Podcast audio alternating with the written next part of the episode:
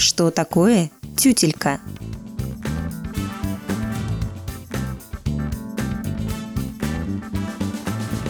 Иногда, когда нужно подчеркнуть высочайшую точность какого-либо действия, мы говорим «тютелька в тютельку». Это выражение возникло много веков назад. Сейчас слово «тютелька» уже не используют, и мало кто знает, что оно обозначает. Тютелька – это уменьшительное от слова «тютя». Так раньше называли удар, попадание. Отсюда и дошедшее до нашего времени слово «тюкнуть».